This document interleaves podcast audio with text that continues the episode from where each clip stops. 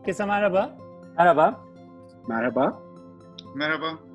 Kalp ve Damar Cerrahisi Kulübü bilgi platformuna hoş geldiniz.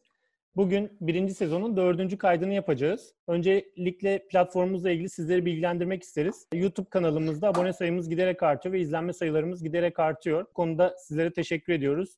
Ee, onun dışında podcast kanalımızdan da dinlenme sayılarımız giderek artıyor. Apple için Apple Podcast'ten, Android kullanıcıları ise Anchor üzerinden kayıtlarımızı dinleyebilirler. Onun dışında da Instagram hesabımızdan e, kayıtlarımızla ilgili duyurularımızı yapmaya devam edeceğiz. YouTube kanalımıza da abone olabilirsiniz.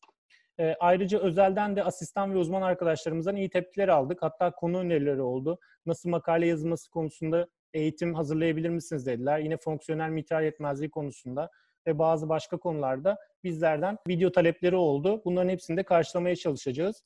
E, bunun dışında hastalardan da bazı bilgilendirme videoları ve e, dinletileri konusunda e, beklentiler var. Onlar için de ileriki zamanlarda kısa kısa bilgilendirme kayıtları yapmayı planlıyoruz. E, bugünkü konumuzu grubumuzun ağırlıklı olarak konjenitalcisi olan Arda e, bizi bilgilendirecek, o konuda konuşacak. E, zaten hala hazırda bütün konjenital konularda kendisi bize destek olacak. E, özellikle yandal uzmanları, uzmanlık öğrencileri ve çocuk kalp cerrahisi uygulayan cerrahlar için bilgilendirici olacağını düşünüyoruz. E, bugünkü konumuz birazcık zor. DORF, çift çıkışlı sağ ventrikül hastalığını konuşacağız. Açıkçası ben gerek asistanlığım gerek de uzmanlığımın başlangıç kısımlarında çok fazla konjenital ameliyata giriyordum. Sağ olsun Alp abi, Yüksel abi ve Fatih abi çok güvendikleri için bana çok vaka yaptırıyorlardı. Çok seviyordum. Çok defa da konjenital okudum ama DORF inanın anlaşılması çok zor bir konuydu. Şu anda TGA, Corrected TGA, TOF her şey çok rahat anlaşılabilir konular ama DORF kesinlikle çok zor. Ama bu akşam bu sorunu çözeceğimizi düşünüyorum Arda'nın bize aktaracakları konusunda. Şimdi sözü kendisine bırakacağım. Ee, Arda'cığım doğru çok karışık bir konu. Bizi bu konuda aydınlatmanı bekliyoruz senden. DORF nedir? Teşekkür ediyorum Serkan. Ee, şimdi öncelikle e, konjenital konuları beraber e, ben de ağırlıklı olarak e, paylaşacağım için e, önden biraz genel bilgiler vermek istiyorum. Gerçekten yan dal ihtisası yapan bir sürü arkadaşımız var. İleride konjenital kalp cerrahisiyle ilgili e, çalışmak isteyen bir sürü arkadaşımız var. Ben kendi adıma neler yaptım, nasıl yol aldım, e, kendimi geliştirmek için neler yaptım onlardan kısaca bahsetmek istiyorum. Ondan sonra da e, DOR'la ilgili e, bilgilere başlayalım. Şimdi izninizle ekranı paylaşacağım e, ve oradan yavaş yavaş gideceğiz. E, konjenital kalp cerrahisinde en önemli şey e, Serkan şu. Birincisi ortak bir dille konuşuyor olmak çok önemli. Yani e, her şeyin öncelikle bir tanımını net koymak gerekiyor ortaya. Bir patoloji bir yerde yazıldığında, raporlandığında karşı taraf o raporu okuduğunda aynı şeyi öğrenebilmeli, bilebilmeli. Artık konjenital kalp cerrahisi sadece literatürle takip edilecek bir şey değil. Mutlaka temel bazı şeyleri okumuş ve oturtmuş olmak gerekiyor. Ben kendi adıma kullandığım kaynakların bir kısmını buraya özellikle koymak istedim. Genç arkadaşlarımız için çok faydalı olacağına inanıyorum. Birincisi Kirkdin. Bizim olmazsa olmaz kitaplarımızdan biri. Sanırım hepiniz en az birkaç kere okumuşsunuzdur. Ben de aynı şekilde. Uzmanlıkta ayrı, doçentlik sınavlarında ayrı, halen ara ara geri dönüp e, bakmamız gereken bir kitap. E, yazarlarından solda John Kirkdin, baba Kirkdin, sağda da James e, oğlu. E, bu kitap gerçekten bu işin e, çok net bir şekilde anlatıldığı, doğal seyirlere çok önem verilen, yeni baskısı da geçen sene çıkan bir kitabımız. E, ikinci kaynak benim yine çok severek okuduğum, beraber çalışma şansı da bulduğum e, Dr. Carl Becker ve Konstantin Mavrodis'in yazdıkları Pediatric Cardiac Surgery kitabı. Burada temel sınıflamaların üzerine biraz daha e, cerrahi açıdan bakarak, biraz daha sınıflamalarla beraber cerrahi perspektifte genişleterek e, anlatan bir kitap. E, Mavrodis 2007 yılında Çeşme'de inanılmaz bir sunum yapmıştı. Sonra ilerleyen yıllarda e, da bir iki kere toplantılara geldi. Ben de Carl Becker'ın yanında 2013 yılında e, çalıştım. O dönemde e, çok güzel bir birliktelik oldu orada. E, Dr. Robert Anderson, Anderson'da da tanışma şansımız oldu. Ve sonra e, tekrarlayan kereler bir araya geldik. Şurada gördüğünüz sol üstteki resimde 2013'ten bir kare. E, daha sonra onu takip eden yıl önce Dr. Becker geldi. Geçtiğimiz Kasım ayında da Dr. Anderson buraya geldi. E, onlarla güzel e, webinarlarla beraber güzel toplantılarda bulun toplantılarda yaptık. Bu ekip yani e, Chicago ekibi ve e, Anderson'ın orayla olan bağlantısı gerçekten konjenital kalp cerrahisi için inanılmaz e, data üreten bir birliktelik. Bir diğer kitabımız e, Jonas'ın yazdığı e, kitap. Bu biraz daha e, neoklasik diyelim. Yani sadece bu okunarak e, temel bilgilerin hepsi alınamayabiliyor. Bu daha postmodern bir yaklaşım sağlıyor. Bu da güzel, e, içinde enteresan yaklaşımların olduğu bir kitap. Ee, bunu da kesinlikle öneriyorum. Ben de bunu birkaç kez okudum. Burada da benim temelde takip ettiğim 6 tane ana dergim var. Bu dergileri e, Table of Contents, Talks kısmına üye olarak da e, gelişmeleri mail olarak almak mümkün. The Journal of and Cardiovascular Surgery biliyorsunuz AATS'in e, yayını. E, ANAZ zaten STS'in yayını. Bir de işin EATS tarafı var. Orada da European Journal of Cardiothoracic Surgery var. Yine e, AATS'in Seminars'ın e, Thoracic Cardiovascular Surgery ve Optex dediğimiz e, çizimlerin gerçekten olağanüstü olduğu dergiler çok iyi. Bizim Türk e, Kalp Damar Cerrahisi dergisi de ilerleyen e, slaytlarda göstereceğim. Çok güzel e, orijinal yayınlar oluyor. Onları da e, elimden geldiğince takip ediyorum. Şimdi bakalım e, DORV nedir? Hangi durumlarda karışıklık yaratır? Birincisi e, burada doğru anlatırken size double outlet left ventricle yani DOLV ve double chambered right ventricle anlatmıyorum. Onlar başka patolojiler. Benim burada anlatacağım size sadece double outlet right ventricle olacak. Çift çıkımlı sağ ventrikül. Geniş spektrumlu dediğim gibi anatomik ve fotofizyolojik olarak e, çok geniş bir e, kardiyak malformasyon e, grubunu içeriyor. Bunun bir ucunda TOF ve veya PS, bir ucunda da TGA, VSD gibi düşünmek mümkün. Doğru tanım olarak en başta e, her iki büyük damarın tamamen ya da çoğunlukla sağ ventrikülden çıktığı patolojileri bize tarif ediyor. Yine tanım olarak DORV dediğimde ben AB yani atrioventriküler bağlantılarda bir anormallik olmadığını, konkordan olduğunu anlıyorum. Ancak klinikte bazen başımıza diskordan AB bağlantılı vakalarda geliyor. E, ama tanım olarak yine %85 kadarı e, DORV deyince atrioventriküler konkordan e, bir patolojiden bahsediyoruz. Yine temel olarak e, bir damarın bir ventrikül üzerinde %50'den fazlasının yer alması, yani o ventrikülden %50'den fazlasının çıkması o damar o ventrikülden çıkıyor olarak adlandırılıyor. E, bu durumda mesela TOF vakasında sağ ventriküle doğru olan dextre pozisyon %50'yi geçtiğinde aslında burada TOF tipi DORV ya da DORV ve PS gibi e, bir terim kullanmak daha doğru. E, genel anlamda DORV da spik olarak tüm konjenital kalp hastalıklarının yüzde ikisini oluşturuyor. E, peki e, Arda burada DORV patolojisinin tanımı eskiden bugüne bir değişiklik gösterdi mi? E, bir e, güncelleme ya da bir farklılaşma oldu mu? E, Barış DORV'un ilk tarihteki e, yer aldığı 1900'lü yıllara giden yayınlar var. Burada basit ya da parsiyel transpozisyon e, terimleri var. 1898'lerden itibaren başlayan yazılar literatürde mevcut. 1949'da Dr. Tausig ve Dr. Bing aortanın tam e, transpozisyonu ve pulmoner arter leo pozisyonu olan bir vaka tanımlıyorlar. Ancak bu daha sonra e, 1950'den sonra Tausig Bing kalbi adını alıyor. İlk onarımı e, John Kirkland 1957'de yapıyor. Vakayı intraoperatif olarak tanıyor. Subaortik VSD'yi kapatarak tünelle onarımı tamamlıyor. 61 yılında McClune ve 64'te Kirkland bunun yayınlarını artık literatüre sokmaya başlıyorlar. 67'den sonra da Kirkley, Patrick McClune ve Kawashima Tausig Link anomalisi onarımı ile ilgili literatüre yayınlar sokuyorlar. sonraki slaytımızda size ilk çıktığı yayını göstereceğim bunun. Burada gördüğünüz gibi Complete Transposition of the Aorta and Level Position of the Pulmonary Artery. Bu Helen Tausig ile Richard Bing'in ilk tanımladığı vaka. Bu vaka enteresan. E, hasta tanınıyor, anjiyo laboratuvarına alıyor. Anjiyo sırasında arrest oluyor ve eks oluyor. Daha sonraki otopsi bulgularını ve e, oksimetrik çalışma bulgularını yayınlıyorlar. E, ve burada da e, net bir şekilde hem aorta hem pulmoner arterlerin entirely e, çoğunlukla olarak sağ ventrikülden çıktığını ve e, septal defektin pulmoner arterin altında yer aldığını e, yayında bildiriyorlar. Bu tarafta, sol tarafta Doktor Helen Tausig, sağ tarafta Doktor Bing. E, bu patolojiyi e, ilk tarifledikleri orijinal çizimle beraber karşımızda. Ee, Arda'cığım çok teşekkürler. Güzel anlatıyorsun. Çünkü doğru hakikaten çok arada kalan bir patoloji. Ee, ya uzun zamandır da bizim de çok e, hakim olmadığımız bir konu olduğu için çok dikkatli dinliyoruz seni. Ee, bana bir abim şöyle söylemişti doğru çalışırken bu kısmında özellikle. Dorv'un e, bir tarafta bir spektrum düşündüğünüzde e, bir tarafta TOF, bir tarafta TGA var. Dorv tam ortadadır demişti. Yani hangi grupta incelenen bir doğum sağlık kalp anomalisisi bu diyebiliriz? Doğru dediğin, dediğin çok doğru Utku. Şöyle ki e, temel olarak e, bir kere TOF'da, TGA'da, DORV'da konoturnkol anomaliler dediğimiz e, anomaliler grubunda yer alıyor. İleriki toplantılarımızda embriyolojide konuşursak bunun üzerine daha detaylı dururuz. Bunların üçü aynı kategoride olduğu için birbirlerine kaymalar, kesiştikleri noktalar tabii ki oluyor. Temel olarak iki tane teori ön planda Dorv için. Birincisi Van Praen teorisi. Burada bir konotrunkual gelişim azlığından bahsediliyor. Normalde bilindiği üzere kalpte triküspit, mitral ve aortik kapaklar bir bütün halinde ve pulmoner kapak bundan uzakta. Bu bütünlük halinde dediğimde fibroz iskelette buluşan bir yapı. Bu e, hem kalbin elektrik izolasyonunda önemli yol alıyor, rol oynuyor hem de e, pulmoner kapağın subpulmoner konusla e, bu üçünden ayrı olması normal kalbin e, tanımlayıcı özelliklerinden biri.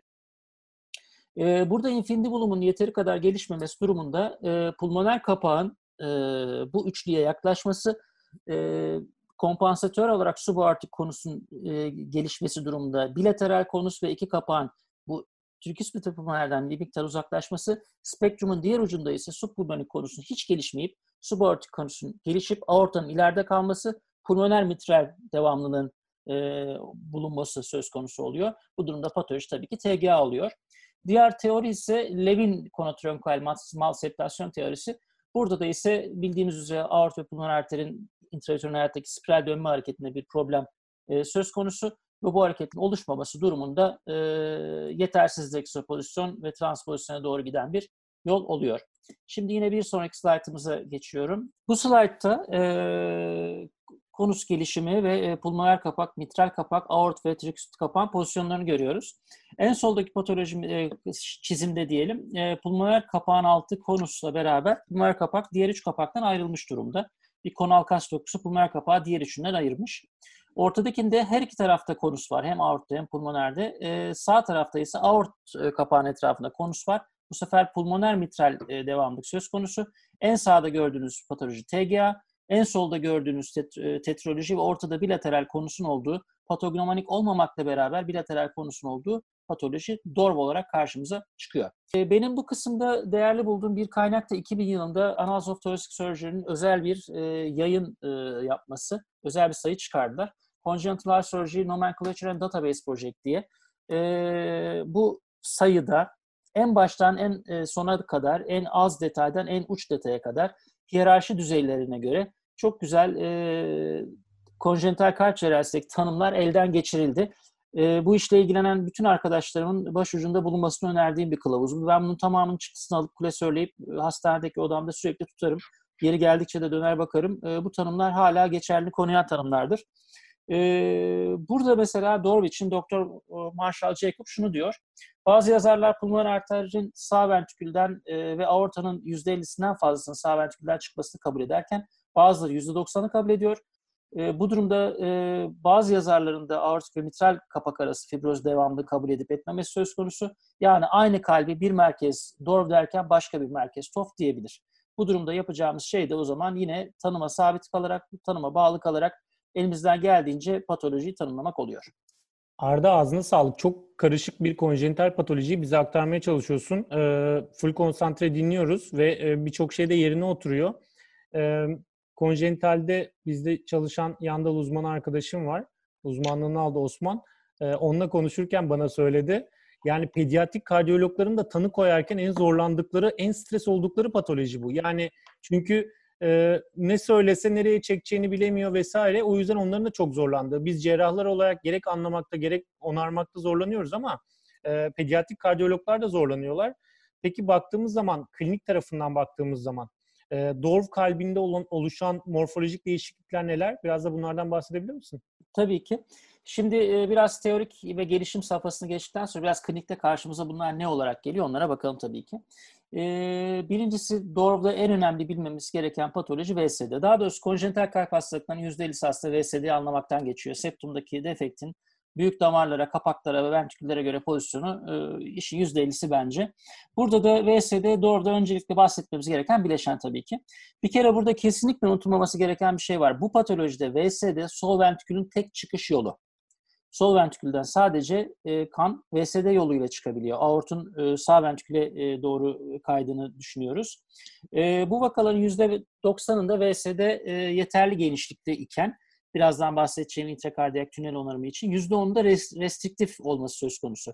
Restriktif olunca sadece bu VSD'yi kullanarak yaptığınız bir tünelde e, sol ventrikül çıkım yolunda darlık yaşayacağınız anlamına geliyor.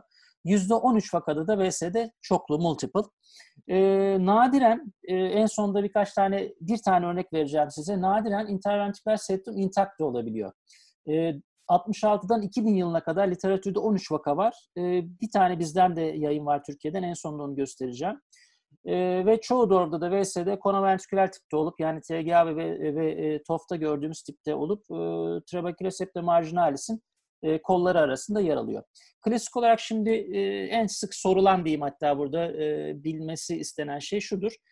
Klasik olarak doğruda dört tane tipten bahsedilir. Bu 1972 Lev sınıflamasıdır.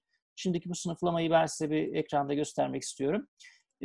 Burada baktığımızda subaortik, subpulmonik, e, double committed ve non-committed olmak üzere dört tane seçeneğim var. Birincisinde subaortik VS'de aortanın hemen altında şurada görüyorsunuz. Pardon. E, ikincisinde e, subpulmonik VSD'yi görüyorsunuz. Üçüncüsünde e, double committed e, sağ tarafta şurada gördüğünüz. Bu tarafta şuna denk geliyor. Burada non-committed uzak olarak remote ya da ilişkisiz VSD o da e, sağ altta gördüğünüze denk geliyor. Yine asistan ve yeni uzman arkadaşlarımız için e, küçük bir ayrımda e, bulunmakta fayda var. E, Neufalt'ın da bir 62'de yaptığı sınıflama var. Burada da subkristal ve e, suprakristal olmak üzere. Önce VSD'leri ikiye ayırıyor. Tip 1 ve tip 2 olarak. Tip 1A'da subaortik, tip B, 1B'de e, remote, tip 2A'da subpulmonik, e, tip 2B'de ise doubly committed olarak bahsediyor. Yine arkadaşlarımız Maurodis'in bazı yayınlarında ve textbook'unda görebilirler. Subaortik VSD'de Levin sınıflamasına ek olarak subaortik VSD'de PS olup olmamasına göre bir grup var orada. Ve aynı zamanda Dorvart interventrikular septumda bir grup daha var. Maurodis'te toplam açarlarsa baktıkları 6 tane e, sınıflama olduğunu görebilirler. Yine ilerleyelim e, slaytlarımızdan. Burada mesela e, çok güzel bir çift çıkımlı sağ ventrikül CT'si var. En solda gördüğünüz e, aortanın ve pulmoner arterin e, sağ ventrikülden çıktığını görüyoruz. E, ortasında bir tane ve orta şekilde bir tane e, VSD görüyoruz. Yine sol tarafta subpulmonik VSD görüyoruz. E, gördüğünüz üzere e, tavsiye gibi kalbi bu. E, bir tane de şurada double committed VSD'yi görmekteyiz.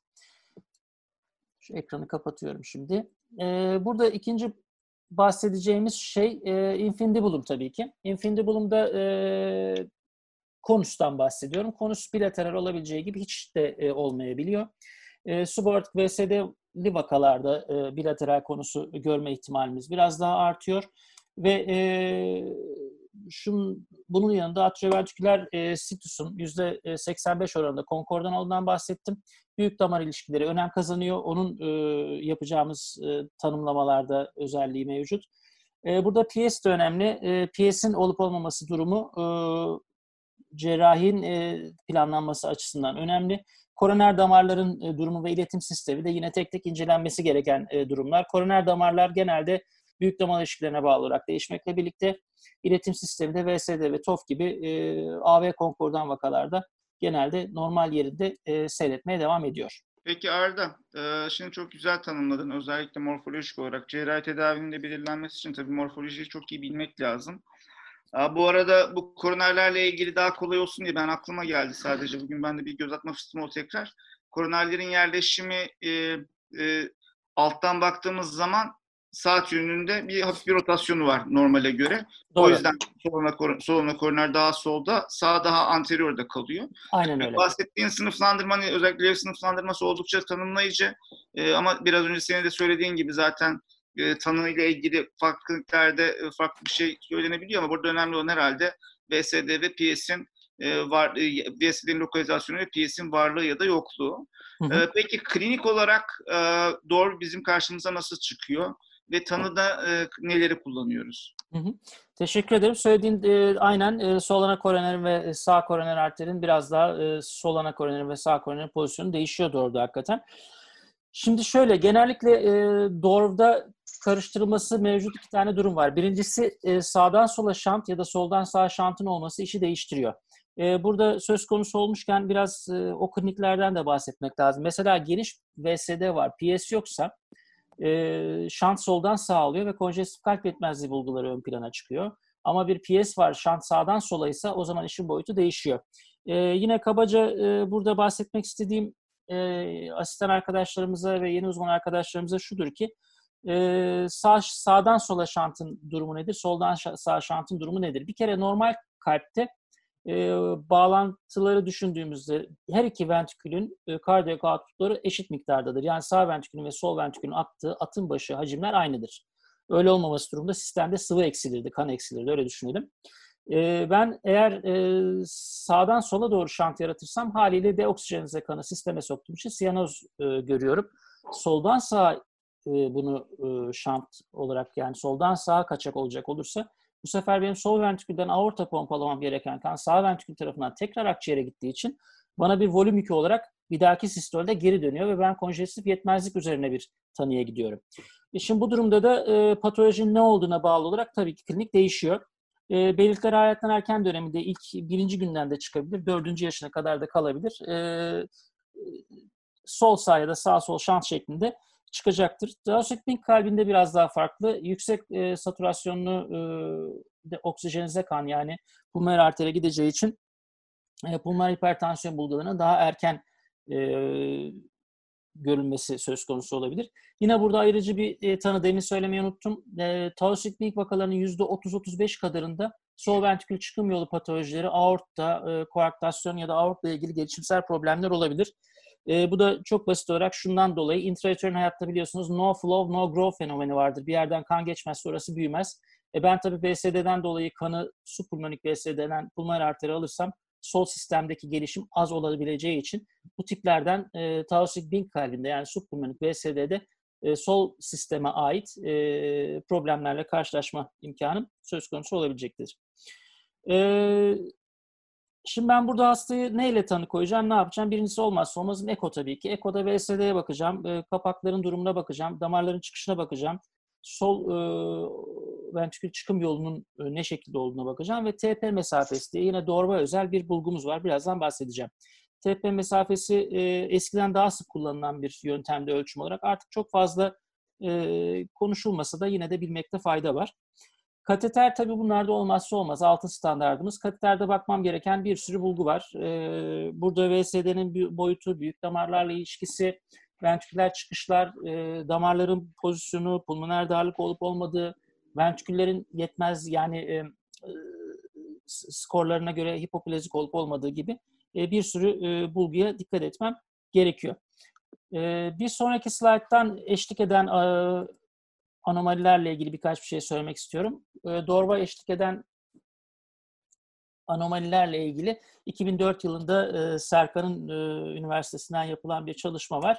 Burada e, önce sağdakinden bahsedeyim. Çift çıkımı sağ ventrikülü aklınıza gelebilecek çoğu şey eşlik edebiliyor. Bunlardan en önemlisi pulmoner darlık tabii ki. Geç vakalarda ve özellikle Taussig-Link'te e, erken Eisenmenger ve pulmoner vasküler hastalıktan bahsediyoruz. Arkus anomalileri, aort anomalileri, sol ventrikül anomalileri yine Taussig-Link'te %35'lerde görüldüğünü unutmayalım. Ee, onun dışında aklınıza gelen her şey e, atrioventriküler kanal defektleri, ASD'ler, VSD'ler, e, restriktif VSD olabilir. E, septumun intakt olabileceğini tekrar hatırlatmak isterim. E, aort ve pulmoner arterlerin birbirine göre pozisyonu da tabii burada önemli. Çünkü yapacağımız tamirin e, ne olacağı, e, nasıl olacağı ile ilgili bize e, fikir vermesi açısından. Normalde biliyorsunuz aort pulmoner arterin sağında ve arkasındayken e, yan yana olabiliyor bunlar. Dextromal pozisyon olabiliyor ya da levomal pozisyon dediğimiz aort pulmoner arterin önünde ve e, solunda e, kalabiliyor. Yine bizim asistanlığımızda ilk bize okutmalarını okumamızı söyledikleri kitapta bu Tufan abinin sevgili Tufan Faker'in yazdığı bir chapter. Orada da e, aortun ve pulmoner arterin birbirleriyle olan ilişkileri e, çok güzel şekilde e, gözükmekte. Arda ağzına sağlık. Valla yani bu kadar hep aynı şeyi söylüyoruz ama zor şeyi çok güzel aktardın. Şimdi ben zaten e, siz konjenital cerrahların e, bu e, üç boyutlu düşünme, anatomiyi algılama ve bunu onarma e, yeteneğinize hayranım açıkçası. Yani biz açık kalp yapıyoruz, aortu düz tüp değiştiriyoruz vesaire, bypass yapıyoruz falan filan. Ama yani bunları gerçekten algılayıp bunları tamir etmek çok zor. Peki biz yani bunları tamir edeceğimiz zaman belli bir kriter var mı? Neye ne hangi patolojiye göre ne yapıyoruz? Nasıl yaklaşıyoruz? Cerrahi tedavi kararını nasıl veriyoruz? Bunlardan da biraz bahsedebilir misin bize? Tabii ki. E, ya Serkan o hakikaten belli bir zamandan sonra oluyor. Yani asistanlığımızda hepimiz gördük vakaları ama inan asistanlıkta gördüklerimiz ilerleyen yıllarda bu işle uğraşınca aslında işin çok bir az kısmıymış. Çünkü insan Hani e, okudukça ve girdikçe vakalara bu iş pişiyor. Ona yapacak bir şey yok. En basiti burada hani bana katılacağınızı tahmin ediyorum. Senin ameliyatıdır. Yani atrial sivici 10 kere okuyun. 5 kere adam gibi görmeden oturtamazsınız kafanızda. Sonra da hayran olursunuz. Adam 1960'larda bunu nasıl tanımlamış diye. Bu iş hakikaten biraz üç boyutlu. Ben onu yaşadım. Ben onu yaşadım. olduğu bir şey. İnanılmaz bir ameliyatta Alp abiyle seninki yapmıştık. Yani e, mekanizma yapılması vesaire ya, bahsettiğin o duygu durumu ben yaşadım. Aynen yani ondan sonra diyorsun ki nasıl yapmışlar acaba? Hakikaten evet. benim e, biraz e, dinleyenlerimiz de fark edeceklerdir. Hani sizler de belki fark edeceksiniz. Tarihçeyi çok severim. E, hem bende daha rahat yer etmesini sağlıyor. Benim doçentlik sınavında örneğin fontan ameliyatı ile ilgili bir giriş yap demişlerdi. Ben tarihçeyle başlamıştım. Bayağı bir şey olmuştu yani böyle tamam artık diye bir yerde durdurmuşlardı. Hakikaten geçmişini bilmek e, bu işlerin e, eğlenceli oluyor benim kendi adıma düşündüğüm. Şimdi neye göre karar veriyoruz Serkan? Şöyle, e, yine ilerleyen e, platform buluşmalarımızda anlatmayı planladığım segmenter analiz var. E, bir eko yaptığımızda hastanın e, sistemik venöz dönüşünden, e, atrial e, sitosundan, e, atrioventriküler ventriküler arteriyel konkordansından itibaren segmenter tek tek bir analiz yapmak gerekiyor. Bir kere pulmoner venler atriuma dönüyor mu? Atriumlar doğru ventriküle açılıyor mu? Açılan yerdeki atrioventriküler kapaklar yeterli boyutta mı? Bu ventriküllerden çıkımlar ne durumda? Ventriküllerin boyutları ne durumda gibi. Pulmoner arterlerde ve aortta periferik darlıklar ya da gelişme bozuklukları var mı gibi yerlerden başlayarak onları zaten geçiyor. Bunlar temel stepler. Dorva özel olarak nedir? Doğruda şimdi e, demin bahsetmiştim. Burada triküspit pulmoner mesafesi, TP mesafesi önemli. Birazdan slaytlarda göstereceğim çünkü. Triküspit kapakla pulmoner kapak arasında VSD'yi aorta taşıyacağım, yamayı koyacağım yer yok ise eğer bu zaman bu durumda e, arasından geçiremiyorum.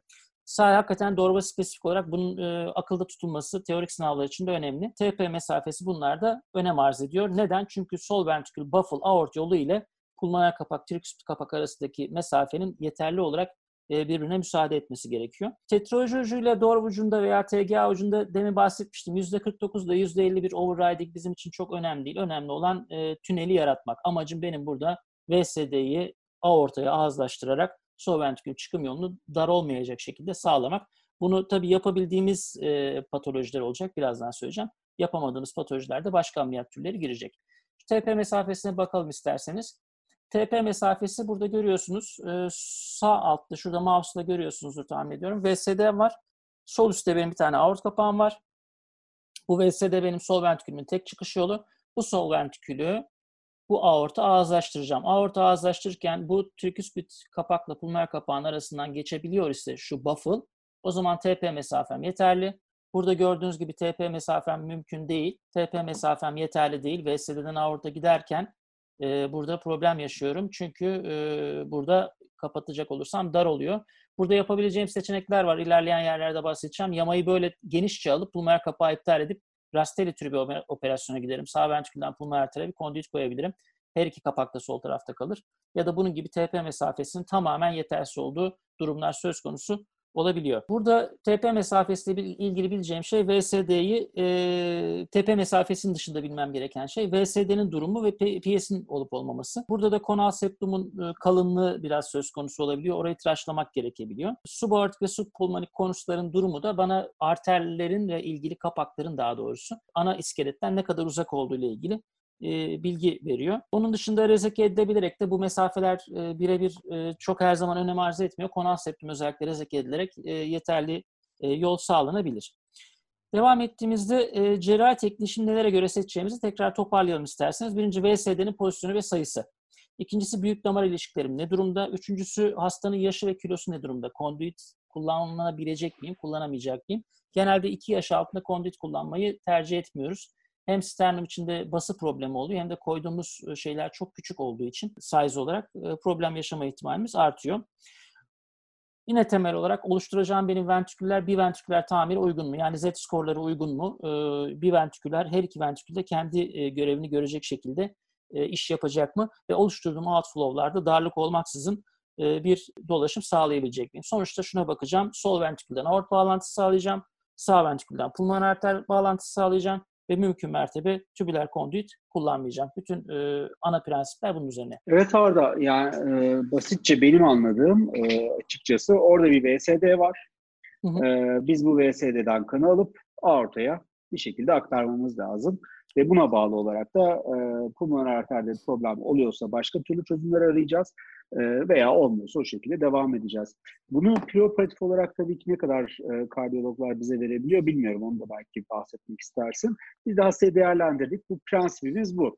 VSD'den aortaya kanı göndermek. Ama patoloji değiştikçe tabii cerrahi tedaviler de farklılık gösterecek. Hangi morfolojik durumda ne gibi başka cerrahi teknikler kullanılır? Bunu biraz anlatabilir misin? Ah, haklısın Utku. Ee, her zaman e, yani doğru şöyle söyleyeyim sana. Demin Serkan da bahsetti. Kardiyologların tanı koyarken en çekindiği patolojilerden biri bu.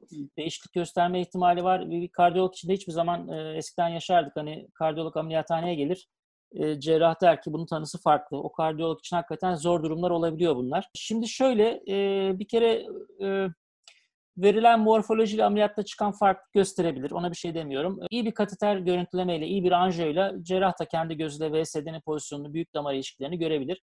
Aslında burada temel olarak tek kontraindikasyon olarak alabileceğimiz şey kalıcı pulmoner vasküler hasar. Eğer kalıcı pulmoner vasküler hasar var ise kesin kontraindike diyebiliriz tüm düzeltmeye. Çünkü burada artık Eisenmenger gelişmiş, kalıcı pulmoner e, hipertansiyon gelişmiş. Vazoreaktivite testlerinde yeteri kadar cevap alamıyoruz. Yani sağ ventrikülün e, normal şartlarda bu e, sistemi destekleme şansı yok.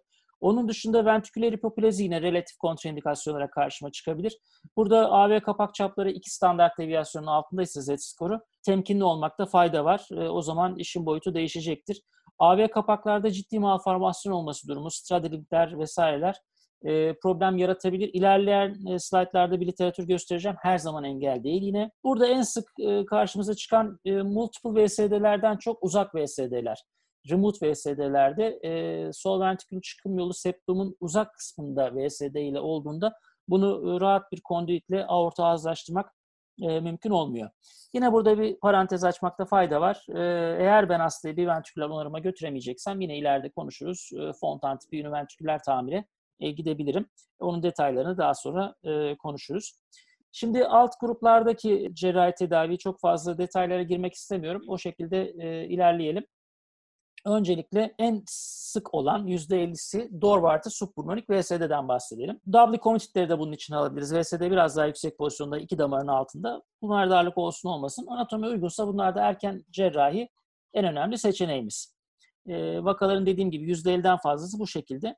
Intraventriküler tünel için TP mesafeme baktım. Yeterli alanım var. O zaman bir e, graft ile, daha doğrusu bir şeyle, yama ile özür dilerim, graft değil, yama ile e, VSD'yi ağızlaştıracağım e, aortaya. Burada size göstermek istediğim e, çok tipik her yerde sorulur ve sınavlarda sık sorulan şeylerden ameliyat sırasında da doğru vakaları eğer VSD genişletmesine giderse yapan cerrah mutlaka yanındakine sorar. VSD'yi nereye doğru genişletelim diye. Şimdi onu göstereceğim size. Burada bir tane subaortik VSD'miz var. Bunu genişleteceğim bölge anterior superior bölge. Anterior superior'a doğru genişletirsem kırmızı olan bölgeden yukarı doğru gittiğimde şu bölgede olan ileti sisteminden uzakta kalacağım için şuradan bir miktar septal dokuyu da çıkararak bu VSD'yi genişletebilirim. Amacım burada demiştim demin sol ventrikülün çıkım yolu sadece şu VSD. Benim aortum burada. Burada darlık olmaması için bunu genişlettim. Bakın şu tricuspidin septali bu pulmoner TP mesafem yeterli. Araya VSD yamamı koyup tüneli oluşturacağım. Arda burada bir tek bir şey eklemek istiyorum. Seni kesiyorum ama e, Estağfurullah. E, konuya değinilmedik herhalde. E, ileti sisteminin yeri lokalizasyonu genel olarak bunlarda TOF gibi. Aynen. Evet. Ee, burada ileti sisteminde ekstra bir e, şey beklemiyoruz. Onun için burada anterior superior bizim için güvenli bölge barış. Bir sonrakinde de orijinalde bize öğretilen ve hatta bu Kirk'den alınan bir slayttır. Bir tübüler Dacron graftin 3 bölü 5'i kadar veya 2 bölü 3'ü kadar mesafe ile bu tünel oluşturulur. Altta kalan 1 bölü 3'ü otojen doku olur ki gelişsin diye. Bu tübün tamamını buraya alıp e, uçuca bir anastomoz tabii ki yapmıyorum. E, bebek bir hastadan bahsediyoruz. Büyüme potansiyeli olması gerekiyor. Bu Dacron tübüler graftin 2 bölü 3'ünü ya da 3 bölü 5'ini diyelim. Şu şekilde kesip kendi körbünden de faydalanıp bir intraventriküler tünel oluşturmak e, söz konusu olabiliyor. Fakat e, daha sonraki süreçlerde e, bizim de kliniğimizde uyguladığımız yamayı bol tutarak e, Dacron tübe gerek kalmadan normal bir yamayı da bu şekilde buraya e, geliştiği sağlayacak şekilde koymak mümkün. Bakın şimdi TP mesafesinin yeterli olduğunu gördünüz. Aorta artık arkada kaldı. VSD bu yamanın arkasından aorta kan gidiyor. Pulmoner arter benim önümde. Triküs kapak burada. Burayı kapattığımda sağ ventrikül çıkım yolunda e, problemsiz şekilde sağlamış olacağım ve ondan sonra işlemi sonlandıracağım. İkinci e, şeye geçtiğimizde e, doubly committed VSD e, gibi durumlarda e, demin bahsetmiştim. Yine 3 aşağı 5 yukarı aynı. Bana çok e, teorik olarak problem yaratan şeyler değil. E, biraz daha TOF'a benzer bir cerrahi teknik. Yine bunlarda mümkün mertebe kondüit koymamadan, koymadan yapmaya çalışıyorum. E, pulmoner darlık varsa eğer burada pulmoner darlığı gidermek için e, gerek infundibular rezeksiyonlarla gerek transönler yamalarla e, işi çözmeye çalışıyorum.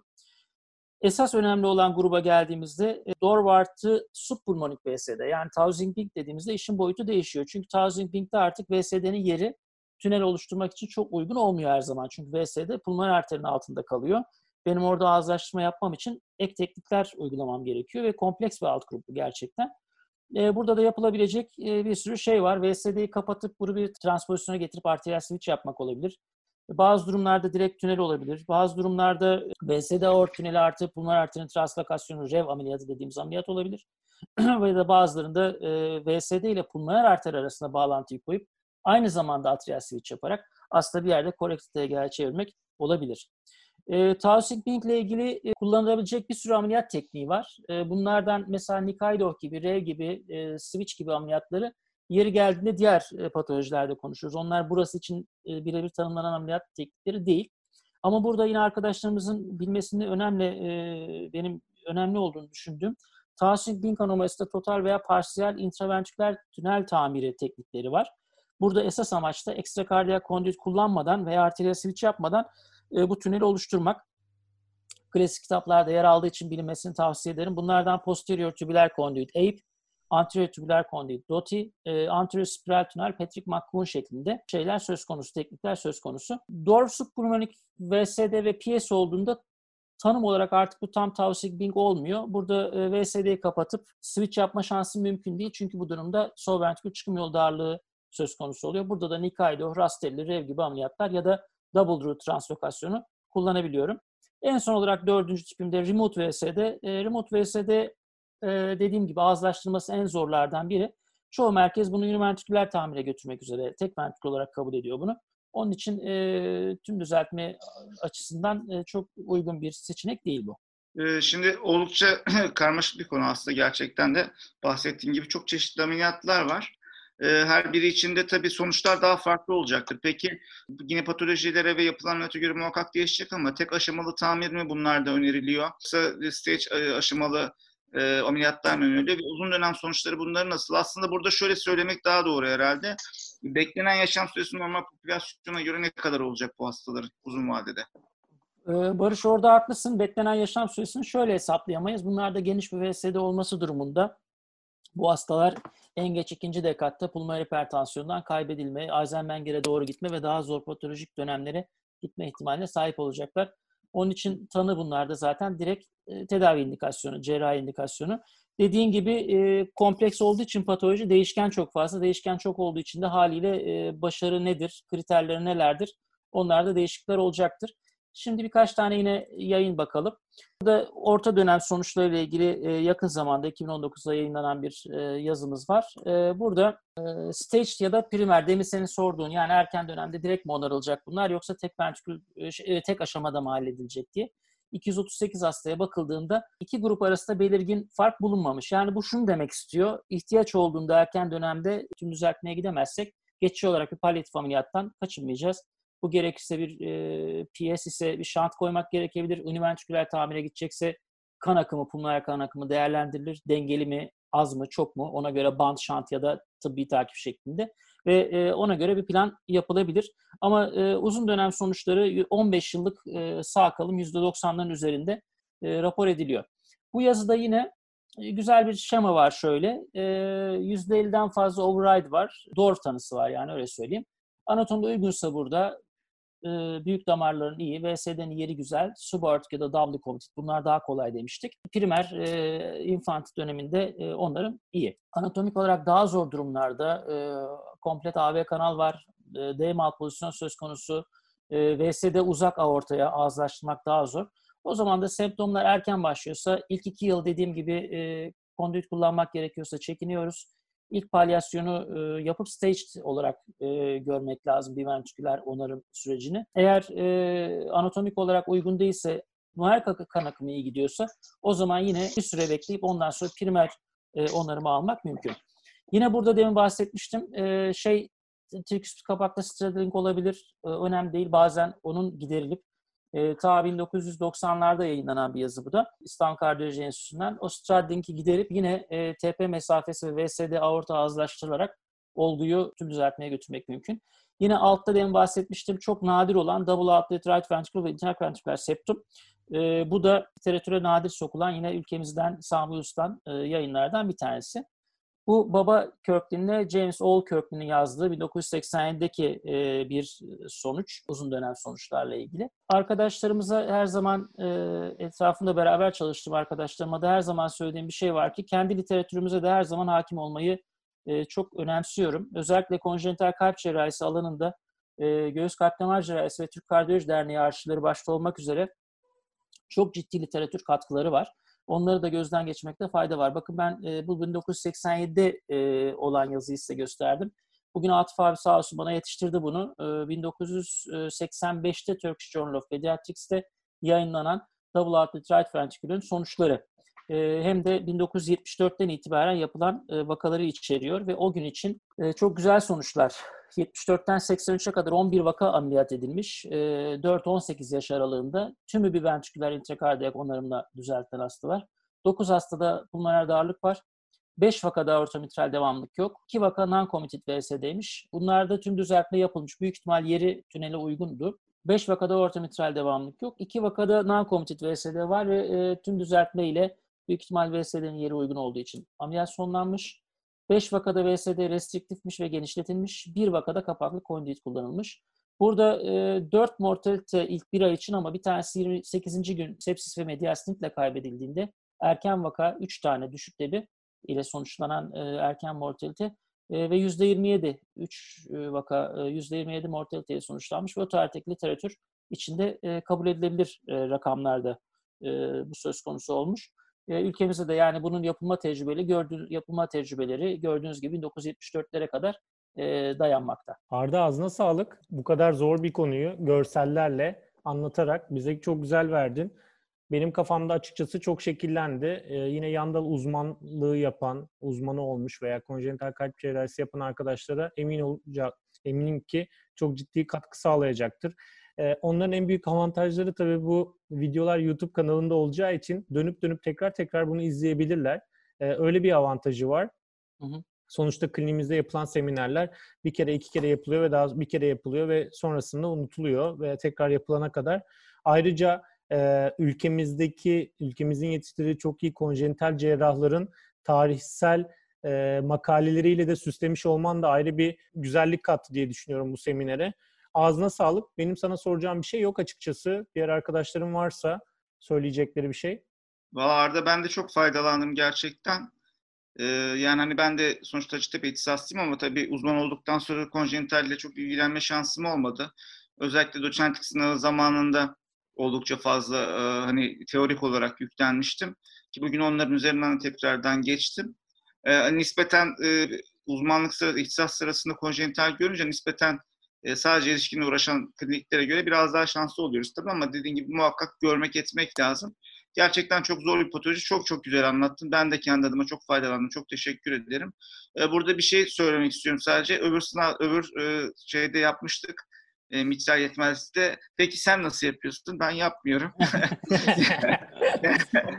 yani hakikaten bu tür durumlarda bir laf vardır. Bilirsiniz hani iyi cerrah ne yapmayacağını bilen cerrahtır hakikaten. Yani hani bunca yıldır konjenitalle uğraşmıyoruz.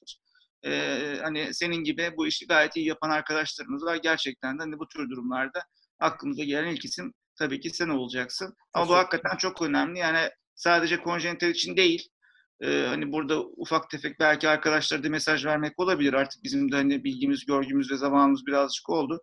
Hakikaten e, yani senden iyi yapacağını düşündüğün ya da daha iyi bir şey yapılabileceğini düşündüğün bir hastalık ya da bir hasta varsa onu hakikaten yönlendirmek lazım. Her şeyde çok zorlamamak lazım. Herhalde tekrar ağzına sağlık.